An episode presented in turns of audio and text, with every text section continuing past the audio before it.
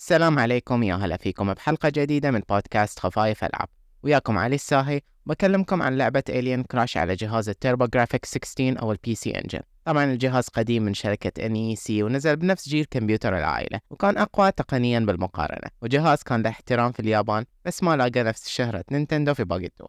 شخصيا ما لعبت وايد من ألعاب الجهاز غير تجارب بسيطة خلال السنوات ويا Bonk و Splatterhouse وكم لعبة غيرها على السريع. بس الصراحة ما قعدت ولعبت لعبة من البداية للنهاية على ال PC Engine فناوي ان شاء الله أجرب مجموعة من الألعاب اللي كانت عليه هذه السنة. بداية ويا Alien Crush اللي شفتها في فيديو يتكلم عن ألعاب ال pinball وشدت انتباهي برسوماتها أو بالاحرى بتصميمها البصري. وهي من أشهر ألعاب الجهاز. وفي سلسلة ألعاب من نفس المطور حتى إنها انتقلت لأجهزة Super Nintendo و Sega Genesis تصميم شكل ساحة أو طاولة اللعب أشبه برسومات H.R. Giger وإذا ما مر عليكم الاسم من قبل فيمكن تعرفون تصميم الوحوش من فيلم Alien اللي هو صمم شكل ال alien نفسه أو تصميم لعبة الرعب Scorn شيء مشابه. Alien Crush تستلهم من طريقة الرسم هذه بشكل كبير ولما شفت لمحات عنها على طول قلت أبي أجربها حتى وأنها مالي في ألعاب ال pinball وايد.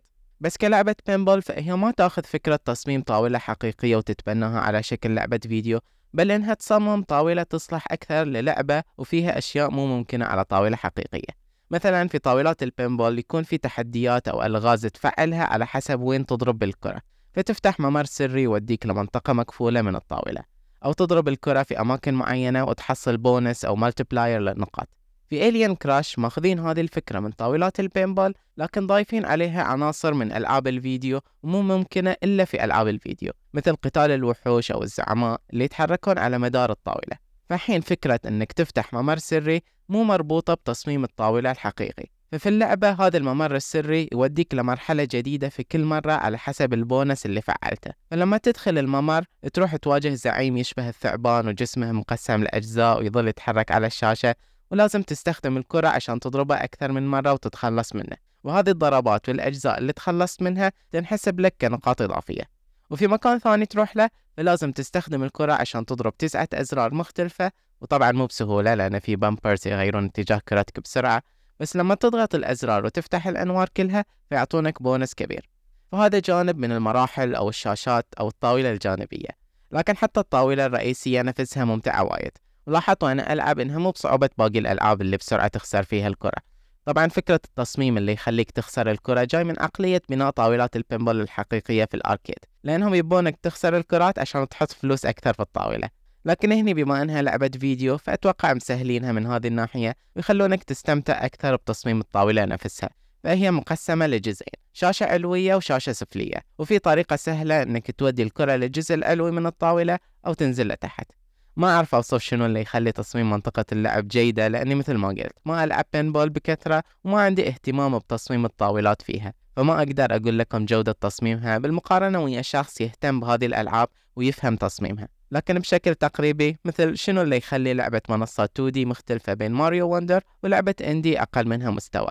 فبقدر أعرف طبيعة التصميم للمراحل اللي تخلي لعبة أفضل من الثانية لكن ما أعرف أقول لكم نفس الكلام عن ال pinball بس من لعبة حسيت أن التصميم ممتع وما يقهر.